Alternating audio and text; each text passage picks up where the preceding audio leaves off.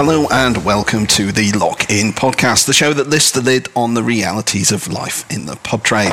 I'm the morning advertiser's Ed Bennington, and with me, as ever, are my favourite two co-hosts, Heath Ball and James Cuthbertson.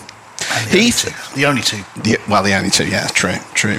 Heath is a seasoned operational professional who's made his name in the pub trade over the last couple of decades and is well known for taking on struggling, disadvantaged people, those in need of a fresh start in life, those down on their luck, offering them his wisdom, counsel, and support to give them the best possible start in the hospitality sector. James recently started working with Heath.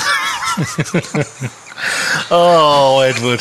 You must have been That's- giddy. that's- That's, that's actually quite good. good. All actually. weekend I worked I on that. All weekend. It That's shows. It's the government grants I get as well. It is. They give me money. Don't forget to subscribe to the podcast using the links on the homepage, and please do like and share far and wide on social media. Drop us a line with your thoughts and ideas at the MA as well for us to, to, I can't even speak to discuss in the podcast. We're so bad, we won't even redo that, will we? No, we'll probably just say not. that that's okay. I think we'll just let that ride, We yeah. wouldn't happen with Rogan. Careful, he's running out of batteries. Yeah. I could read that bit again as well if you like. Mm, no, I you're won't. right. So this week's episode is going to be taking a look at the human cost the recent and current challenges are having on the sector and how that's impacting on mental health, both in terms of our staff and the people running those businesses as well.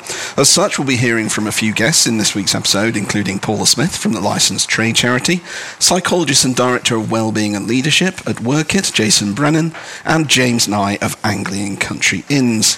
However, before we start, let's take a look at what's been happening with my co-host. So uh, this morning, guys, we're recording this Monday morning. Um, it was uh, seems to be a fait accompli. Another four weeks of restrictions. What do we think? It's not really the big story. The big story is I lost my bet with Heath. Well, I, I, I was going to come to that. I was going to come to that. Um, I mean, how, that, that bet is obviously uh, Devastating Well, I mean, we have to wait for the official announcement. I mean, only, No, only just I'm, I'm it. ordering the wine today. Just Well, give me a credit remind card. us of the I'm, paying bet. for, I'm paying for it today. R- remind us of the bet. What was it? I think um, I suggested that the restrictions would be lifted today, and Heath suggested I was talking absolute bollocks. Yes, Heath, once again, was correct. he's had his moment in the sun again. So yeah, I get a bottle of uh, Quintarelli Amarone 04. I think uh, it's about 250 plus VAT. I'll have a look. Might be a bit more. I think it's more than that. Yeah, I'll have a look. I'll get on. I'll get on to Omar. Oh well. Well, I look forward to sharing it with you anyway. I mean, it's probably. I'm, I'm drinking it by myself in a cold, dark room with the lights off. With a straw. Yeah.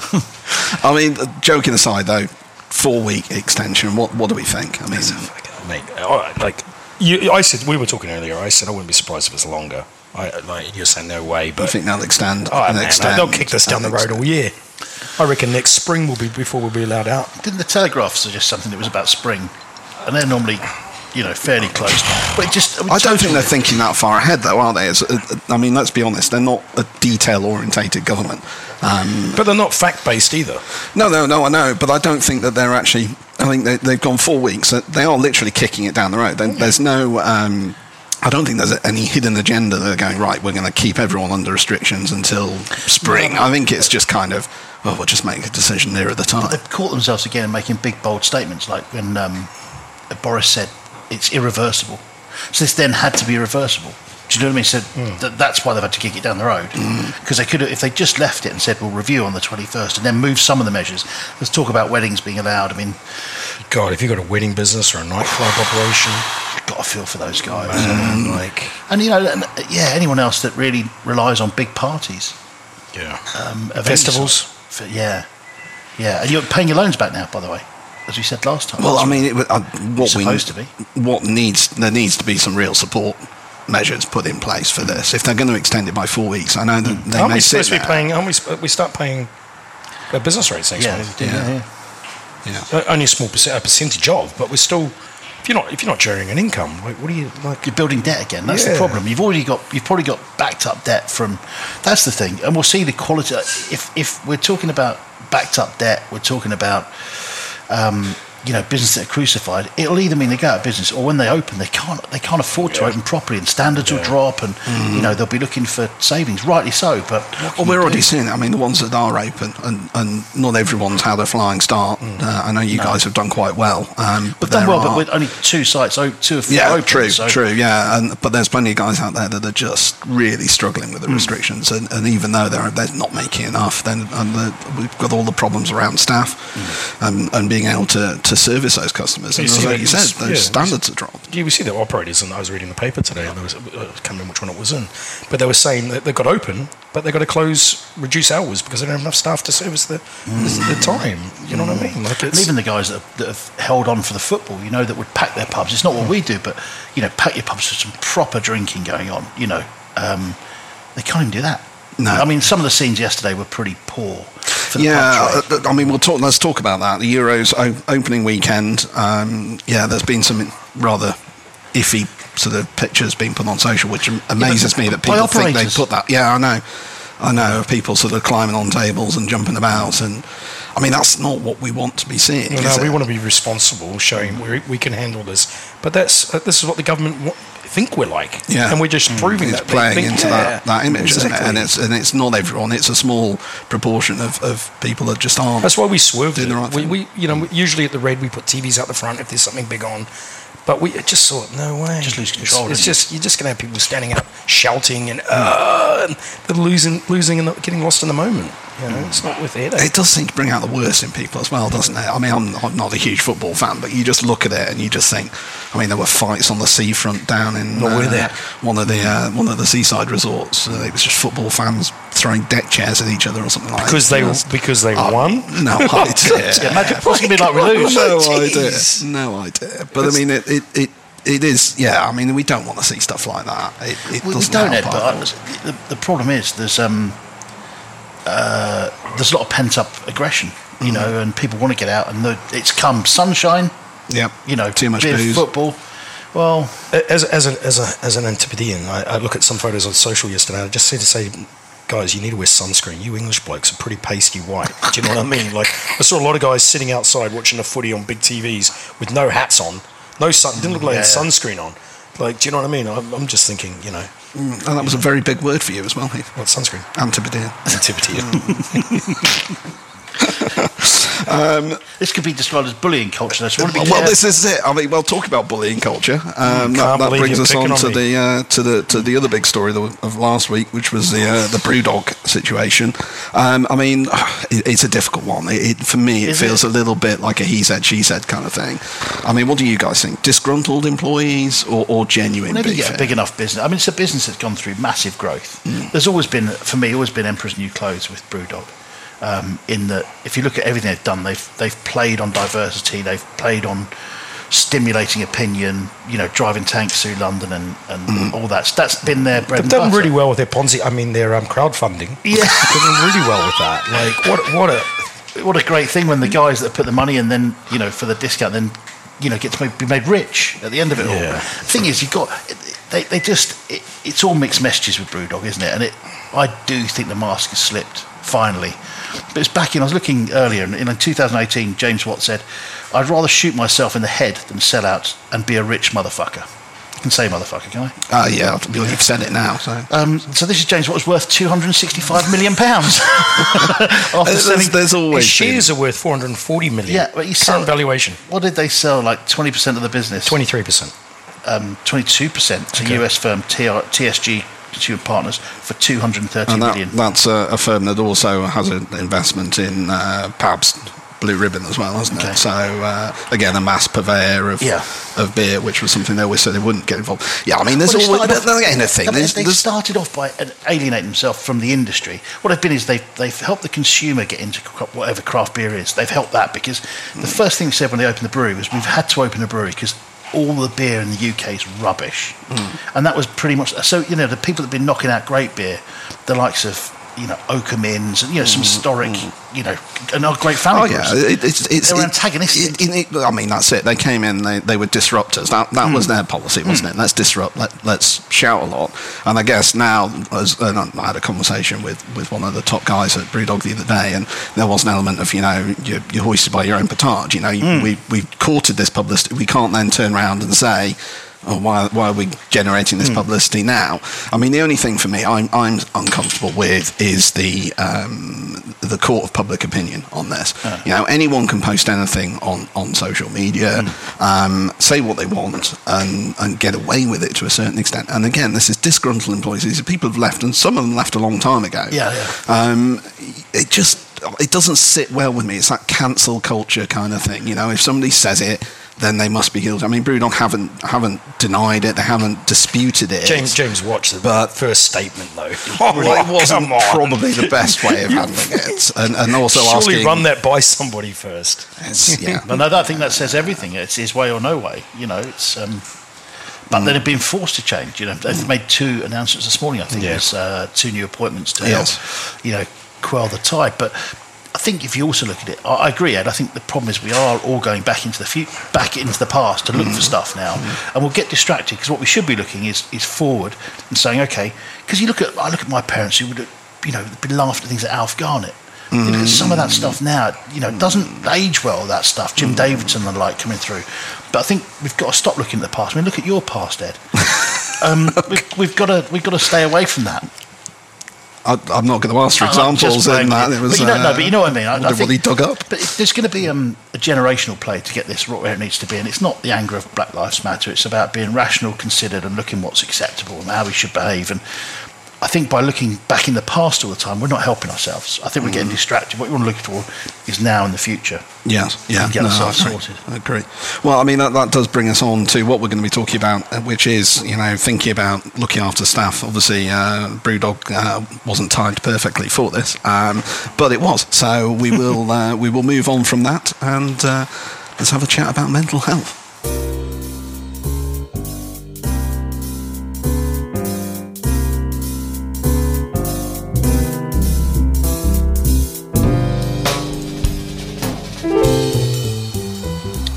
You're listening to the Lock In podcast, and we're focusing on mental health challenges we're having to deal with at the moment. We've got the wonderful James Nye from Anglian Country Inns with us now to talk about how they're handling the pressures put on staff. So, thanks for joining us, James.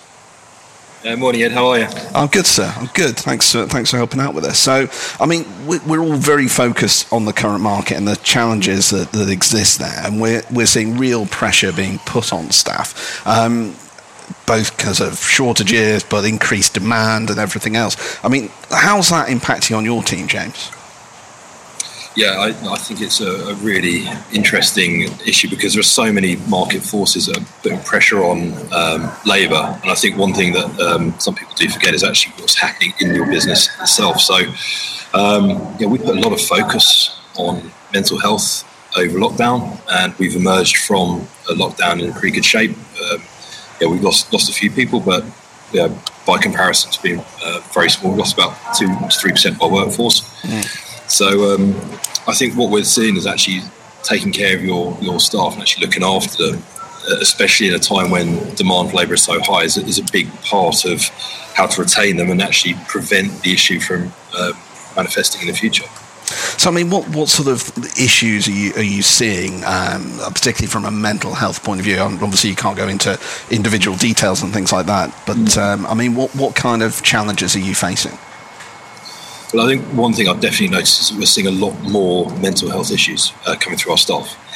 Um, there's things like there's anxiety, uh, there's some grief, there's some personal relationships that are happening outside of work that are obviously impacting work relationships. There's uh, financial pressures. I think there's all the sort of things that everyone experiences on a day-to-day business um, that are, you know, affecting workplace performance and, absence from work. Um, and I've seen it, you know, over, you know, we've been going 25 years and I've seen it a lot in, in our time span, but I've never seen the level of issues raised so uh, so prevalent as it is at the moment. I mean, James and Heath. uh, There's too many James on this, isn't there? It's going to get confusing. But I mean, uh, what do you see? Are you are you finding you're sort of seeing an increase in sort of stress and anxiety and stuff, or Yeah, like man, everyone. It's the world's gone mental, hasn't it? And, and not in that sense, but everyone's just gone a bit. It's really difficult to deal with. Everybody's got seems to have problems, and it's you know lockdown did favors to nobody, and it's still not doing favors to a lot of the staff. So yeah, it's it's just trying to manage them and look after them, and but it's getting harder and harder. Some of the stuff you're having to deal with, you know, mm. we're not trained psychologists. No? Do you know what I mean? Hmm. Trying to run a business through through one of the most difficult times ever, and you're dealing with all this as well. So it's not easy. I mean, we, we'll we'll come on to in, in another session on, on operator mental health as well, because I think that that's something we probably don't think about enough. Is actually No. your your your well being as well. You're focusing very much on, on making sure your customers are happy and your staff are okay, hmm. but maybe not yourself. So we'll, we'll talk about I think that. there's later. also there are those that are genuine stuff, things that are externally, you know, relationships or deaths hmm. and the sort of grief around COVID, and it has made the world a very different place. And you know, mm. hopefully we can have some normality back. Um, I also think, and it won't be a popular thing to say, but I also think there's that never normally stops. no, I know, and I'm going to go. I think it's become because it's so much on the agenda. I think some people have looked for problems in their own life that maybe didn't have them. I'm not saying it's become a fashionable to be mental health, but I'm just saying that there are certain people that are affected and, and need that mm. care, and I think there are still others that are looking to find It's a- something. it's a very slippery but- slope, that, no, isn't it, No, but it is, Ed. Yeah, I mean, I, I would argue that actually there's been a lot of time for people to think about things, and I think that's hmm. probably manifested a lot of personal issues. Yeah, I, I know people have been pretty much by themselves through lockdown, and, hmm. and to come back into this very social world, having spent the best part of six months by yourself, I mean, I think that's going to put a huge amount of pressure on potentially some underlying issues that, that they'd never realised before. And so I think maybe that is part of something that's contributing to this increase in cases. And, and that cooped up as well. I mean, you've also got people who have been cooped up for a long time. I mean, if you, if your relationship's a bit creaky as well, that's not going to help. Having had that sort of pressure put on you, But Ed, my point, sorry, my point, and I didn't make my point very well again. you did never do, James. People say that you know they have a lactose intolerance or whatever, but they don't. You know, there's there's only a very small percentage that are, you know have gluten. You're saying people are trying it on, No, is that what you're- no, I'm, no, no, no, no, no, no. But I'm just saying that people say they're suffering from anxiety. Are they really suffering from anxiety? Can we get a shovel over here, please? No, no, but it's, it needs to be said. We need the balance because if you've suffered from anxiety, you really understand what that means. Yes. If you're anxious about, are you really anxious about something, or is the world just not in the place you want it to be right now? Is your is your life I- not I- perfect, or you're really I'm waiting for him to say the word snowflake in a minute. No, it's no, it's no. going to come out. No, It's no. uh, if you've suffered from anxiety, you know what that means. It's, it's absolutely crippling. So I think we just need better education about what the symptoms really are.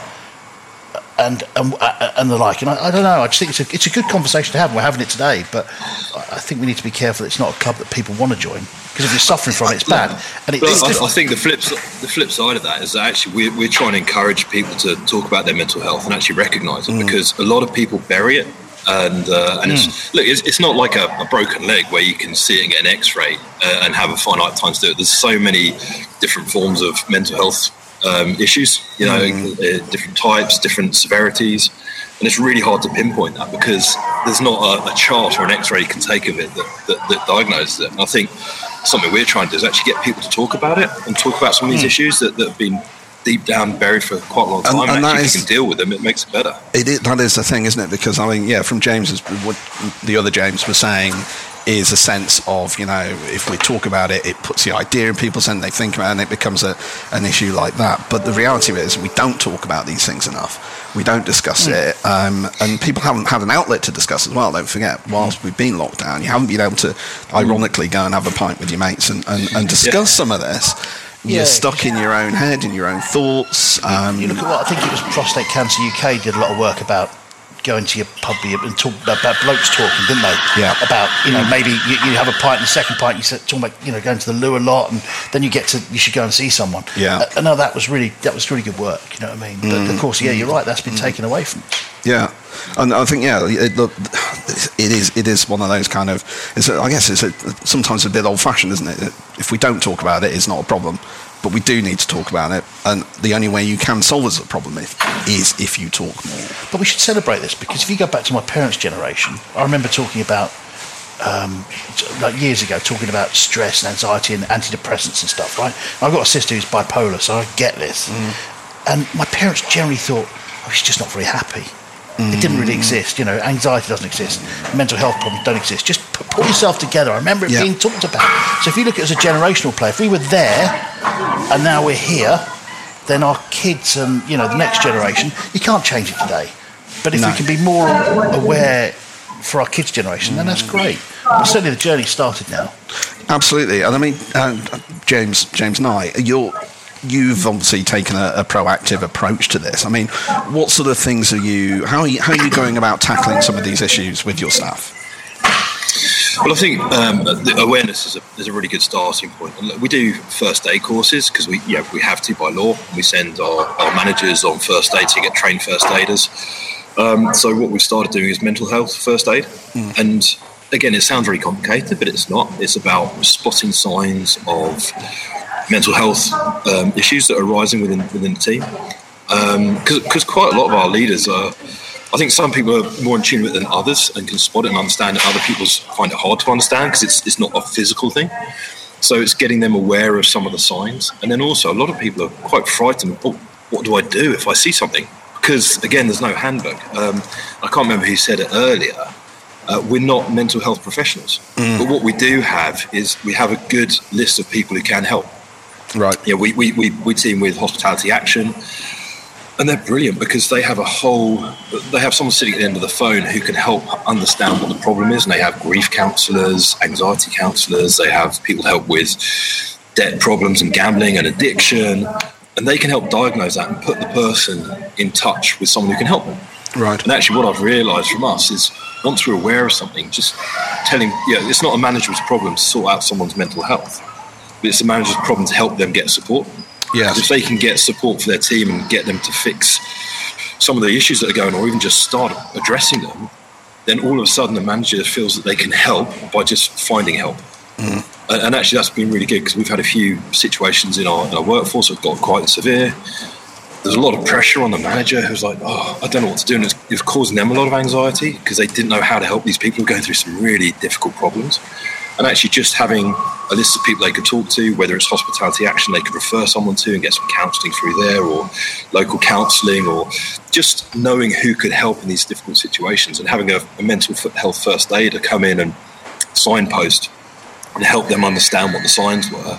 It just took a lot of the unknowns and the fear away from the managers so they could actually take positive action rather than just be in that difficult space for not knowing what to do. And in terms of sort of um, how's it helped? I mean, what what sort of um, what have you seen from from having these things in, these supports in place? How has that benefited you? Um, I think it sends the right signals to your team because it's not just the person you're helping, but if, and again, a lot of it is confidential. A lot of it happens out of earshot or out of sight of other people. But if you're confident enough to say, look, we're here to help with mental health problems, we're here to spot it, and you you're seen to be taking steps to educate your senior management team about mental health issues. I think it helps create a culture of safety in your teams that if there are problems, that they can step forward and talk about them, do something about them. And then that sends a really positive message through your workforce that, that you care. Uh, you know, because potentially, you know, a few years back, if people had crept up these issues, it might have been that they lost their jobs because they weren't turning up for work. And rather than saying, "Why aren't you turning up for work?" Oh, it's just not turned up for work. You know, just let's find someone else. She can sit and talk to that person, understand some of the root causes, and, and there's some good people this is happening to. This isn't just, you know, oddballs in the corner. This is happening to some pretty serious uh, members of our staff who, on the surface, you think are absolutely normal. And actually, once you see that there's this care of culture, around, especially around mental health, and that we're doing things to support people going through tough times, I think it really creates a, a sense of safety and, and some of those ripple effects through the team see that we're taking people seriously and actually um, caring about our teams, which now more so than ever is exactly the right message to, to get to your teams. It's not it's not the, the salaries, it's not a twenty percent rise in salary that's going to retain people for the long term. It's No. going to be an inclusive, safe place to work, and that just goes for mental health as well as it does for physical health and all the other aspects of the workforce. Absolutely brilliant, James. I'm, I'm just conscious we're almost out of time. Just one one last piece of what what would your key bit of advice be to, to other operators on this topic? Uh, I think just do something to understand it. If you don't know how to deal with mental health issues, there's loads of people out there who can help. So, you know, spend a bit of time investing in mental health first aid and just raising awareness of it at you know, the senior levels of your team. And then all of a sudden you can start solving some of these problems rather than just either ignoring them or, or, or blaming it on something else. So, yeah, invest in some time to fully understand it and then start addressing the issues that I, I'm sure it happens in many, many businesses. So, yeah, accept that it does happen and see what you can do to try and help. Brilliant. Fantastic. Thank you very much for that, James. That's a pleasure. Cheers.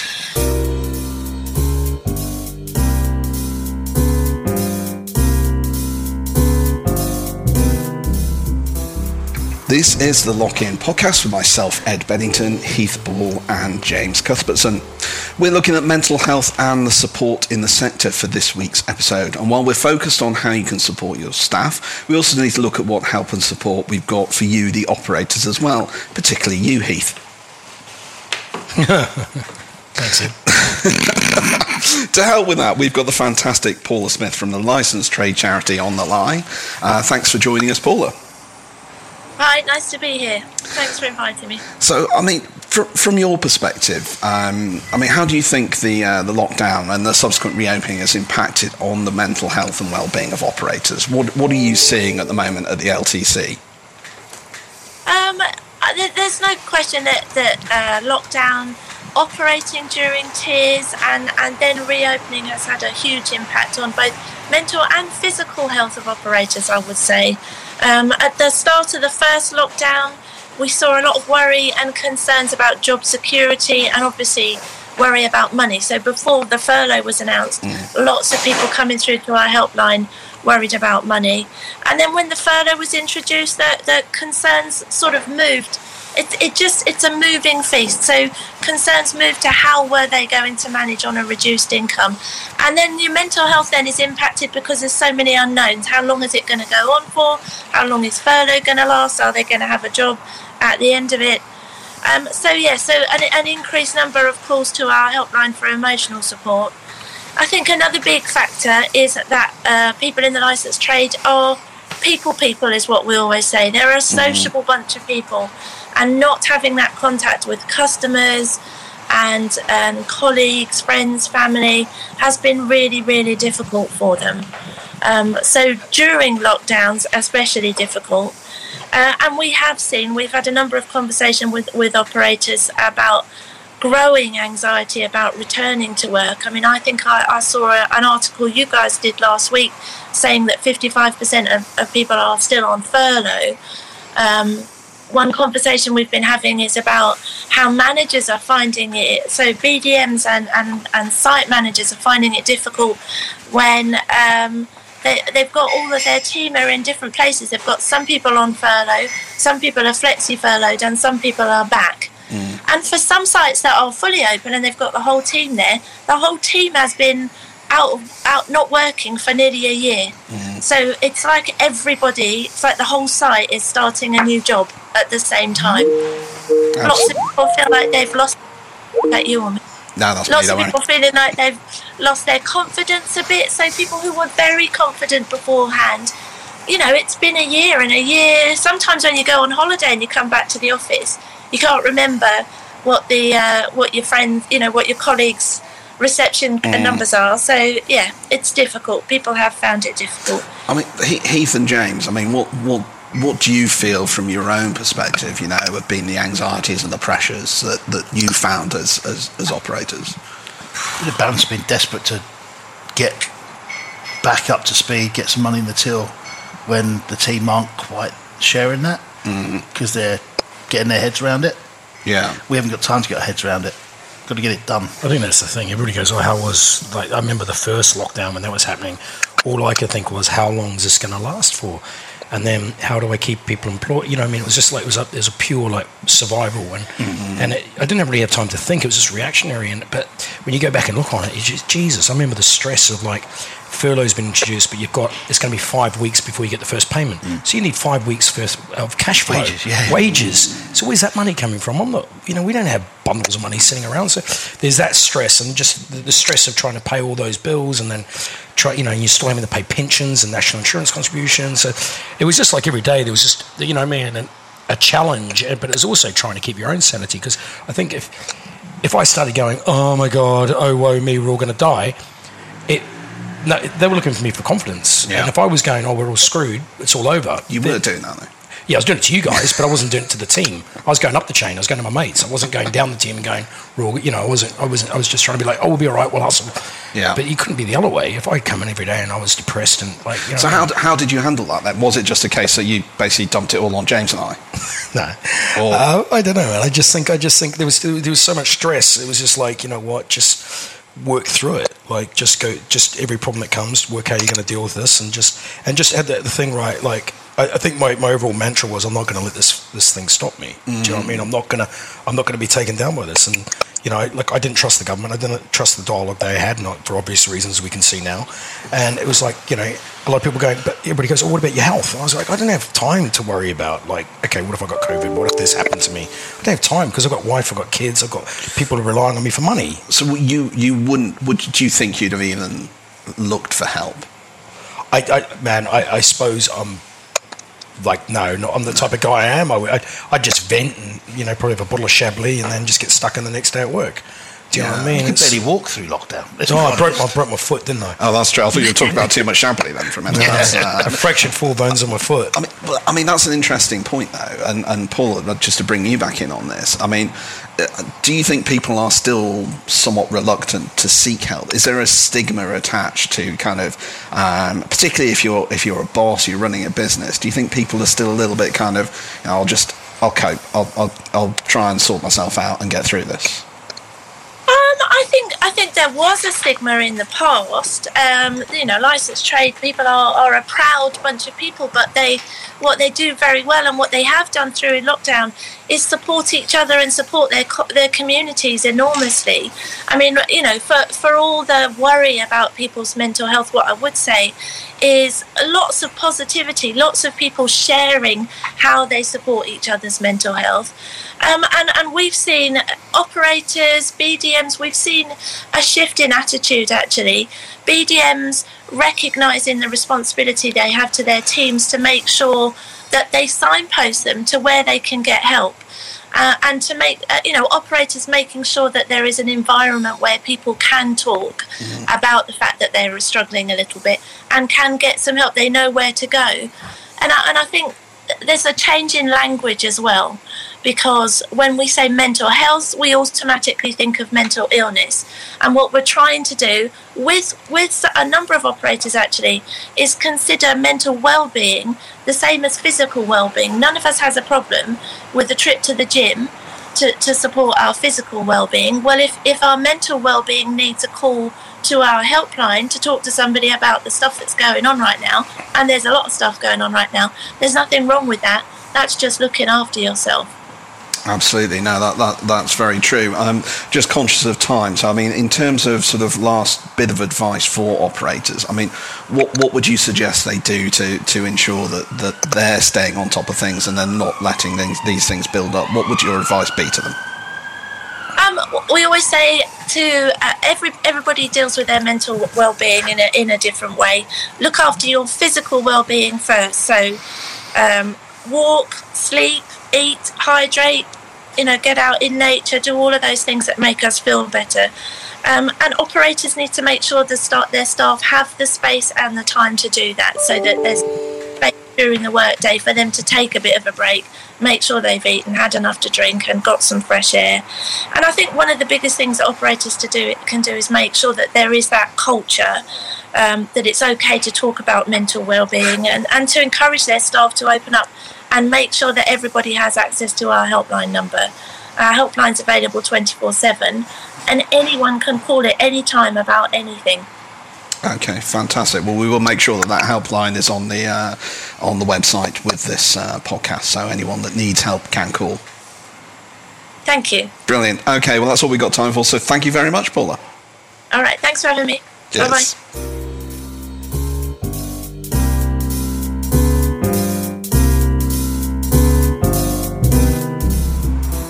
You're listening to the Lock In podcast, and we've now got psychologist and director of wellbeing and leadership with Wrkit, Jason Brennan, joining us. So, thanks for joining us, Jason.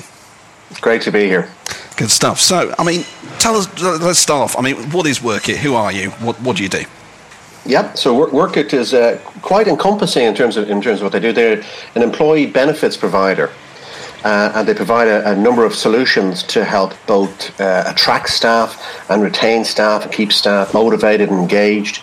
Uh, they have a number of modules. So they started off with uh, lifestyle savings, which was um, the kind of uh, they kicked off about 15, 20 years ago with that, giving kind of group discounts on many things, anything uh, from insurance to everyday expenditure, you know, like in terms of going to the shops or going to getting a fuel vouchers and stuff like that. But then they expanded to offer employees uh, learning opportunities. So at the moment, they've got about four and a half thousand online uh, courses, 92% uh, free which uh, employees and staff and members also can get access to. But they they were very smart in terms of they they um, developed a product about four years ago, which is uh, a well-being module and app. Uh, and there's quite a lot in, in the app, and it's and it's uh, being used extensively now at the moment in terms of for mental health uh, and uh, support.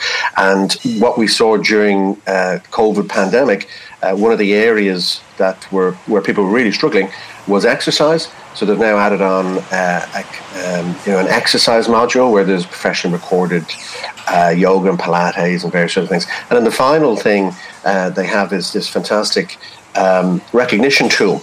So you can recognition your, re- recognize your peers and colleagues based on the values that you hold within your company. And what we saw was a huge uptake of that by the NHS. So we, purport, we support about 30 NHS trusts and the British Medical Association, British Medical Journal. And of course, they, they were flat out, right, during mm. pandemic.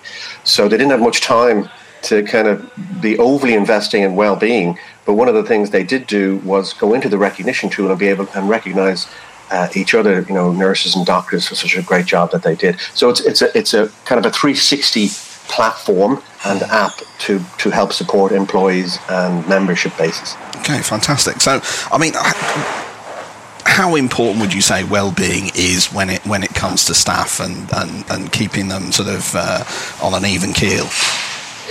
Super, super important, uh, and it's gotten more important, obviously, uh, with what's happened with COVID. I mean, I mean, prior to COVID, it was always kind of there on the agenda a bit, um, it, not just in terms of kind of uh, keeping people kind of grounded and helping them when it's very very difficult, but also in terms of motivation and performance, mm. right? So it's it's not just about when it's very very difficult. It's also how do you kind of manage yourself day to day to get the, the, best out of yourself. Now, since COVID hit and, and and kind of the world changed so quickly to everybody working from home. Uh, and having to adjust uh, very, very quickly, and of course, the hospitality industry being you know, you know, decimated really, you know, in terms of uh, employees and staff having to just kind of uh, be at home and, and, not knowing what was happening. Uh, well-being got much further up the agenda, right? And uh, also, everybody was affected. It's one of the kind of unique things about the pandemic. It wasn't just a group of people; it was everybody. Mm. So, you know, the owners of the business, um, right down to staff who had only joined that week, were certainly affected. So the result of that is um, much more conversations about the importance of well-being. How do we how do we find it in our day-to-day working life? What are the kind of provisions that organisations can put in and put in quickly? Is what we saw. And now at the other side of that, it's actually how do we how do we keep this going now that things are opening up? So how, how do we ensure that somebody uh, is taking care of themselves with the stresses and strains of everyday work but also through the lens of, of COVID, which mm. made it much more heightened. I mean, I was only I was only looking at some stats recently, and I think you know prior to COVID, um, eighty um, percent of hospitality uh, employees were saying that they were stressed. Mm. That's before COVID, right?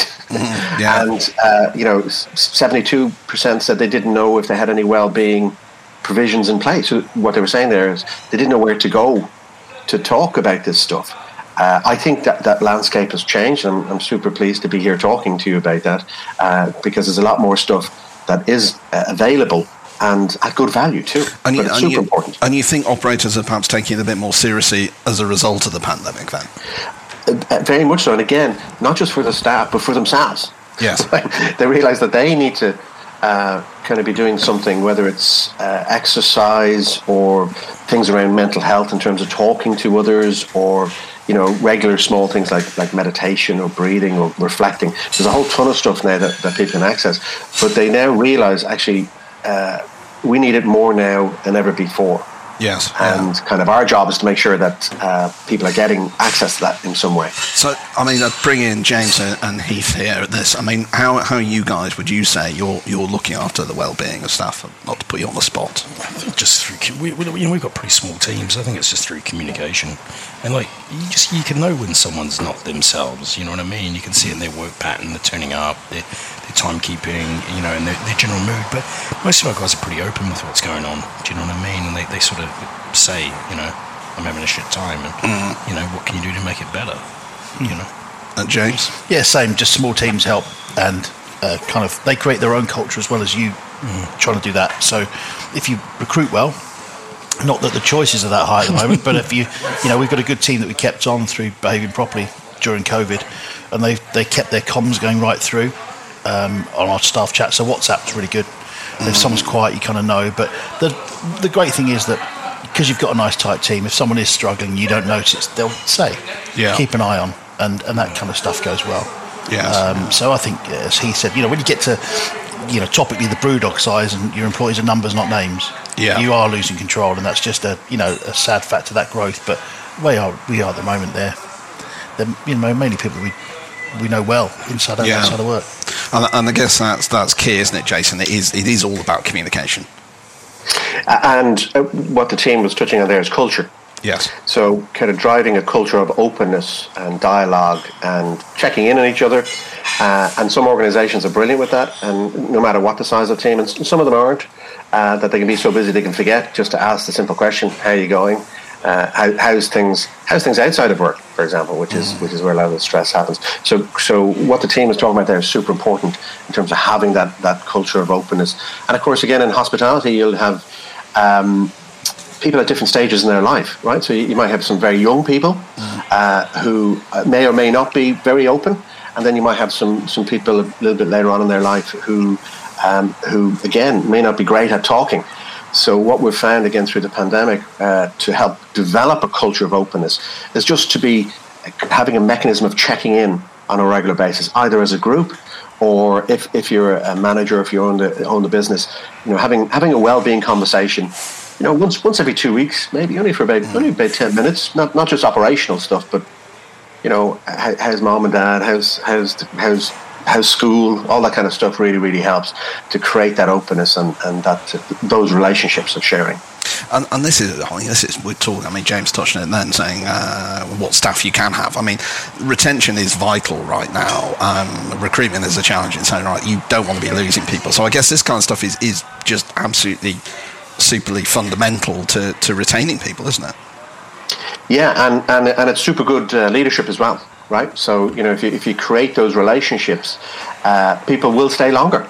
Yes. That's that's what the, the, the kind of the research shows. So like in our business, you know, of course, everybody uh, back March, whatever it was, a year and a half ago, we all we all kind of went home, and we just created a mechanism of catching up twice a week for half an hour for a full team. There's only about 30 people in our organisation, so we could do that. But that, that was super important to, to stay connected. Uh, and, you know, I learned a lot more about other people in my company that I didn't know about because we were sharing in this way twice a week. Um, like people, staff in England that I wouldn't see that often. Now I was seeing them twice a week. So there actually was some great benefits of, of connecting and communicating uh, well and on a regular basis. And I think one of the keys here is to keep that going now that things are opening up, right? Because Yes. uh, things are going to get busy, Yes. Uh, especially for hospitality and bars and restaurants, you know? Absolutely, yeah. Um, and just sort of one, one final thought. I'm conscious we're, we're almost out of time, but what what would be your, your key bit of advice that you'd you'd uh, offer to operators uh, with regards to well-being? No, that's a great that's a great question, and um, I think probably the key, uh, especially for, for operators and business owners, is t- to make sure that their staff know where they can go to access well-being.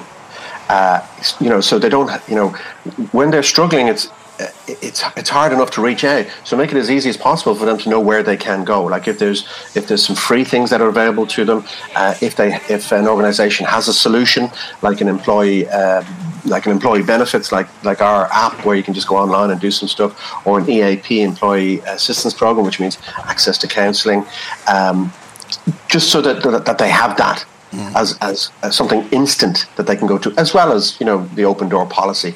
But again, you know, I've worked in this field for for decades.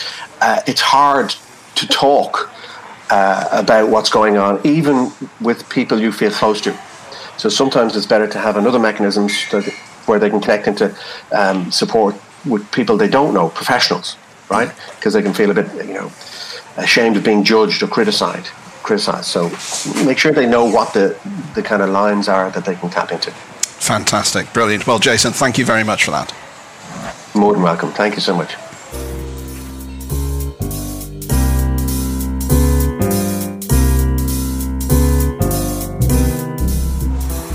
This is the Lock In podcast, and we're going to now pause from uh, taking a look at mental health and taste some new product launches.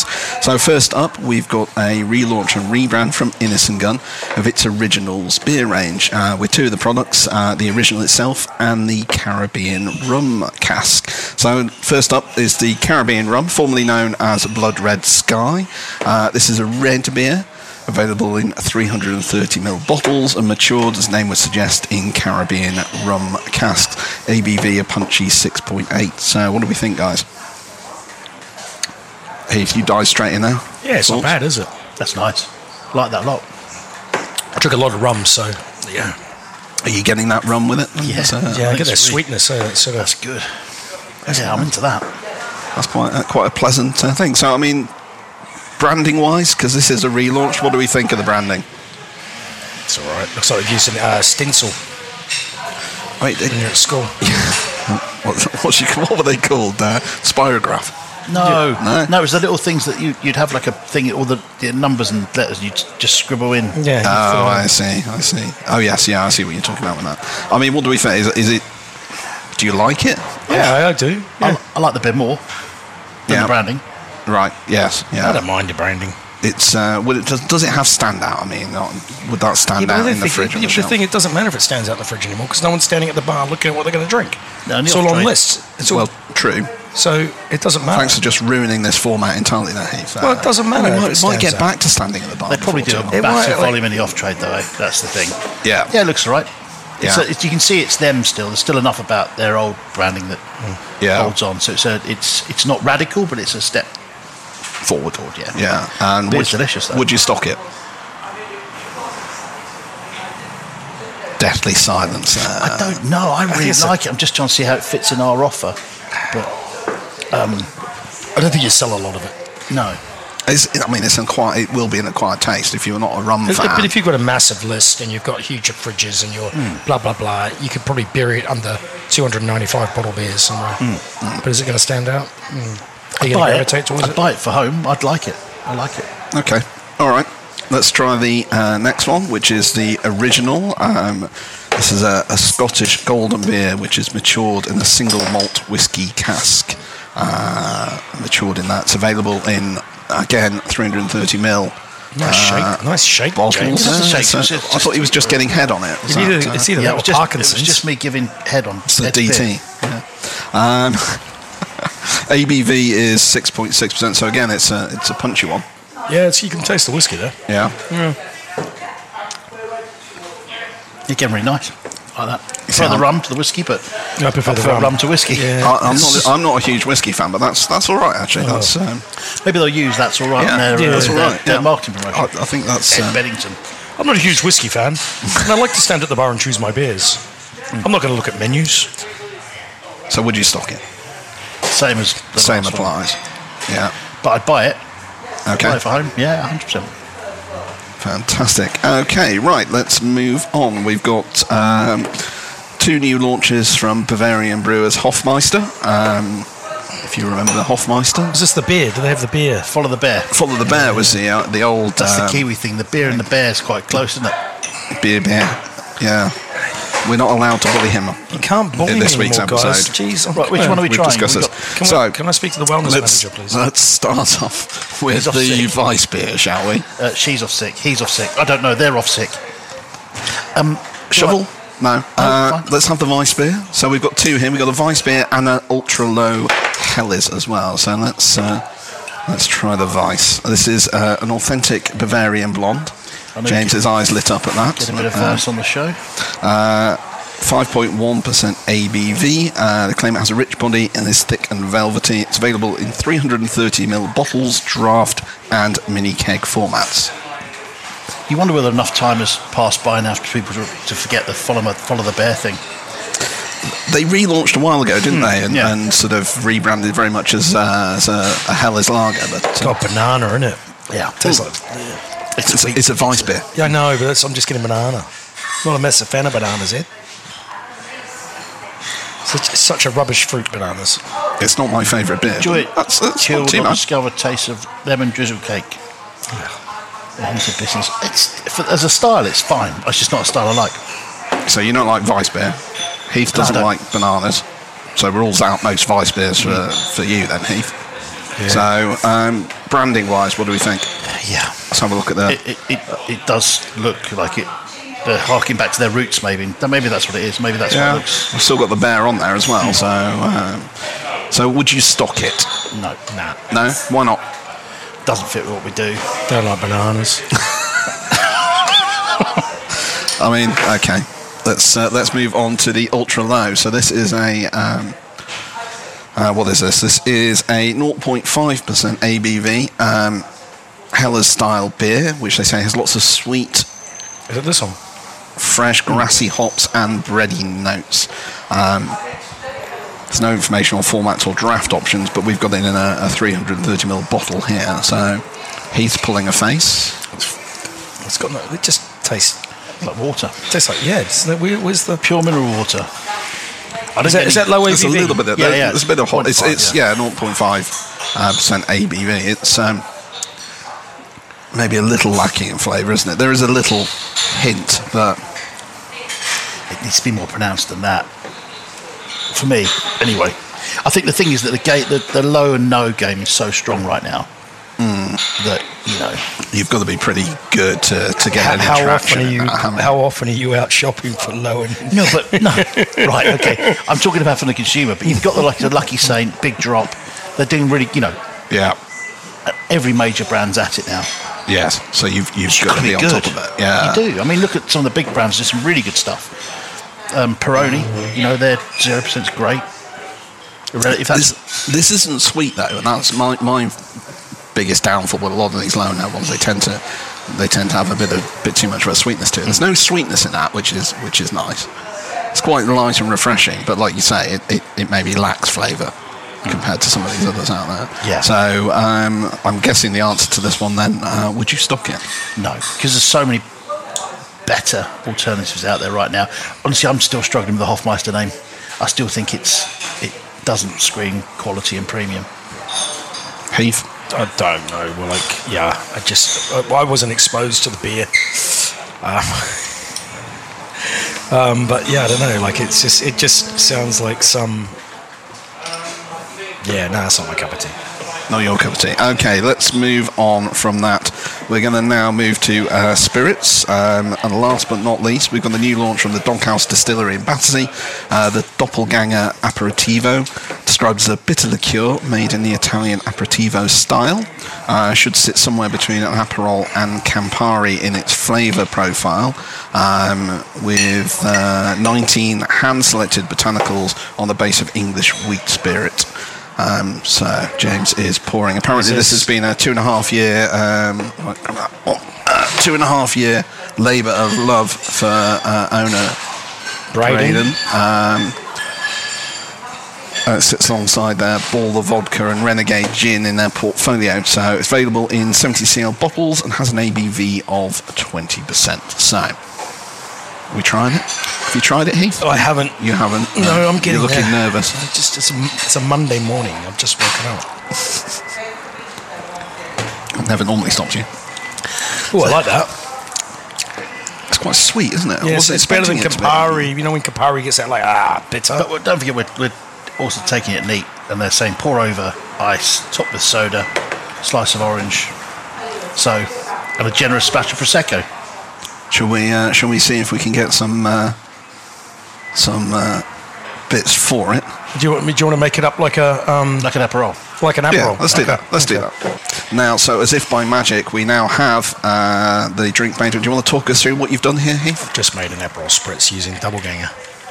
Okay, and what, what's in that? Just for those that don't know, We're doing James. He's clueless. He doesn't know. He doesn't understand. I put a double shot of uh, the double ganger in there. I'll put some proper quality prosecco, none of this rubbish, some nice soda water, and some orange. Okay, It's very pretty so colour. let's uh, let's give this one a go.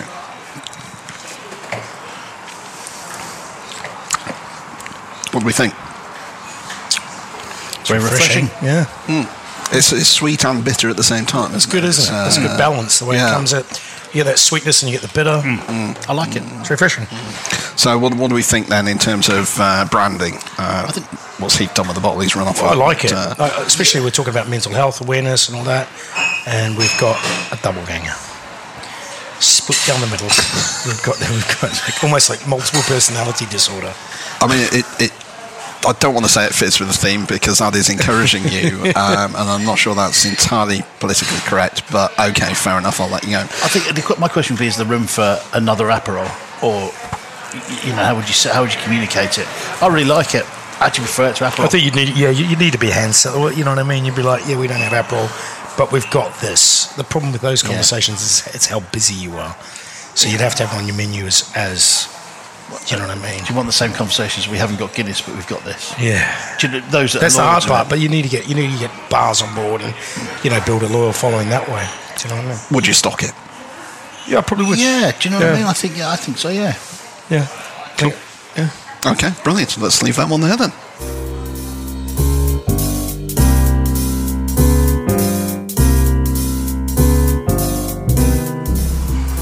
You're listening to the Lock In podcast, and we are at the end of this week's episode. So, uh, the, the thrust of this week has been very much focused on mental health uh, issues, particularly the challenges that both operators and staff are facing.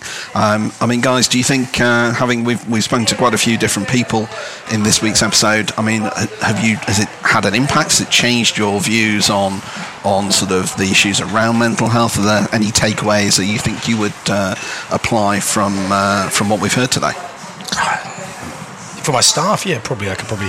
But we, we like we said, we've got a small team anyway. Everything's quite.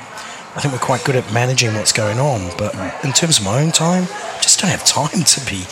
You know, I don't have time to sleep in and, and you know be depressed because there's too much going on. I'm trying to keep the business going. I mean, you know, that there, there needs to be a moment where you can step back because that way you'll just burn out, won't you? If you just keep going and going and going. Oh, yeah, they will take some time off. You know what I mean? Like I just yeah. I mean, you had a holiday the other day with the wife and kids. oh, I that mean, was relaxing. Three Yeah, days. that Three was no- days of that shit was- That was no holiday. Yeah, but you know, I mean, I'm, my foot's finally getting better. I can start getting back to, you know, my my, my thing is go to the like go to these classes I go to and We're doing Scotland in a couple of train. Yeah, just get away from it. Like, I like you know, I mean, like that. Once I get back exercising, that's, that's better better for me because it just helps me sleep better and everything else. But just been struggling with this broken foot. So, but yeah, I don't know, man. Like, just go. I suppose you just got to keep the communication going with your team. Find out what's going on. But the problem, with, the problem, like we said, we're not psychiatrists and all this, and we've got so much other shit to deal with. So much compliance, so much all these things. These COVID's just added another layer of shit that we've got to deal with, and now we see this terrorism thing they're trying to bring in with venues more than 100 people. Like it's just like, like you know, and we're dealing with this smoking thing But that's going on. I mean, but this is pretty fundamental, though, isn't it? Because if you don't have things in place to deal with this, then this becomes another problem, and it becomes a bigger problem. Yeah. Um, so whilst yeah, you can say oh, we haven't got time for it, you've got to try and make time. Oh no, I make time for it. But Ed, I was looking at all the shit I have to deal with on a daily basis. I reckon I'd be better off running the United States of America. I'd, ha- I think I'd have less problems, Not North Korea. less shit breaking down. Because not only are you dealing with customers who are rude, and impatient, and want their lives back, and you've got staff who are a bit uneasy what's going on. Then you're dealing with supply chain issues. Then you're dealing with equipment breaking. It's never fucking ending. And to be honest, it does get tiring. And you just think, when's it going to be a break? And all, you, and all your staff's problems are bigger than the problems you've got. So you have to listen to their problems. Then you have to listen to supplier problems. Then you then you, the government's like, hey, you know what, you guys, we haven't screwed you enough. We're going to give you some more compliance shit to deal with. So when does it actually fucking end? So the answer, yeah, maybe I need some time off, but right now, Or a cuddle. I was to say, I'm not cuddling. Oh no, you can hug now. Yeah, you yeah, can yeah. hug. Do you want to but, give we, a hug? but where, where's this government going to be happy with what they've done to the pub industry? And I know Kate Nicholls, and it still winds me up, called me parochial for being worried about our It's industry. easy thing to Yeah, yeah, it is. But it's just like, you know, I mean, you're hearing that from a UK hospitality representative looking down on our business, going, we've been parochial for not looking after our interests and look after our people. It grinds on me. So, yeah, like maybe I do need a holiday. But what's going to happen on holiday? I'll go on holiday and all I get is phone calls about problems. And then I'll come back and I'll be dealing with more problems. I'll be dealing with more staff issues. And then I'll be called parochial again. So, you know. I mean, this is. I wonder if this actual podcast is just an outlet for his mental health. Generally, I mean, he does get it, get the chance to rant on a weekly basis, which uh, which has got to be good. But you know, and it goes back to what I, what I was going to say. We, when we're dealing with customers lately, and I, I think why people don't want to get into this industry because customers lately are talking to us like we're stupid. I had a lady ring up the other day, and she goes, "I go, can you give me a telephone number?" I put a telephone number in my computer, and she goes, "I go, is that Susan?" She goes, "Oh my god, how did you know?" I said, "I have a computer." you know what I mean? Like they, they treat us like we're half-wits. Do you know what I mean? And I, like it. I mean, there's a we- joke in there somewhere. But yeah, but it, but we need to, you know, what I mean, I think, why would you want to come work in an industry where you're treated like a piece of shit? And we need to change that perception. We need to get training, and we need we need our customers to respect what we do, as opposed to looking down on us as second class citizens because we work in hospitality. So, I mean, we've moved slightly off topic, but uh, James, I mean, any any key takeaways for you from what you've heard today? the, the comment that was made about culture is all important. I think that you have to find your own way. I think it's really difficult here because there's a danger that, you know, Brewdog have appointed two new people this morning. It's clearly, you have to question is that genuine change to culture or is that arse covering? Is that needing to be I'd, seen I'd go the second, the ass covering. So there's a danger that another cost will come in that we'll need to, you know, welfare, mental health, well, ambassadors in the team or, you know, another member of staff. And that's really dangerous stuff because as a small team, as he said, we keep, we, you know, we're tight with the guys and we, we speak a lot and I think we're close to it. But what we don't need is it pushed on us. We need to find our own way of dealing with this and be aware. Like I said earlier, it's a generational play. We're getting better at this stuff. It won't be perfect today or tomorrow, but over time it will be, you know, it'll be much improved and the awareness is there. So I just, I just slightly worry that um, that you know we can't do it all. We can't do it all. And people do also spend time away from the pub. You know, it shouldn't be our response. It shouldn't be the employer's responsibility to, in, in its entirety to look. Well, this is what the government do. They just layer after layer after layer, and you know, like we, like I said, we didn't go to school to be trained mm. to be publicans. We didn't go off to Switzerland to some fancy thing. You know, every day it's just n- new layers of legislation, and then the costs go up, and then you, you've got more and more costs daily, and then the customer comes in and kicks off that your, your burger's gone up one quid. You're just like, what, like, they just, the problem is people, the expectations are unrealistic, and they, they still want cheap. How many people want a roast dinner for eight quid in this country? Mm. 99% of them do. Mm. yeah. And that's what you're dealing with, and people don't understand the true cost of things, and they still never got their head around true cost. And hopefully, COVID's given us a chance to restructure, reprice, and get where they should be. But then you're dealing with people complaining about the prices. I don't know. I'm just fucking bored of, bored of bullshit. I think I'm, I'm booking Heath in for some counselling sessions after this. You don't have enough money. Don't have a strong enough counsellor. It's a fair point. It's a fair bit point. like um, Tony Soprano. Do you remember? he go and see his counsellor. Do you know what I mean? Though. Did he sleep with her or not? I can't remember. Uh, no, let's not go there. Let's not go there. Anyway, that is the end of this week's episode. Uh, please do subscribe to the podcast using the links on the website. Share on all the social platforms as well. We will be back next week uh, discussing other things pub related. Until then, stay safe.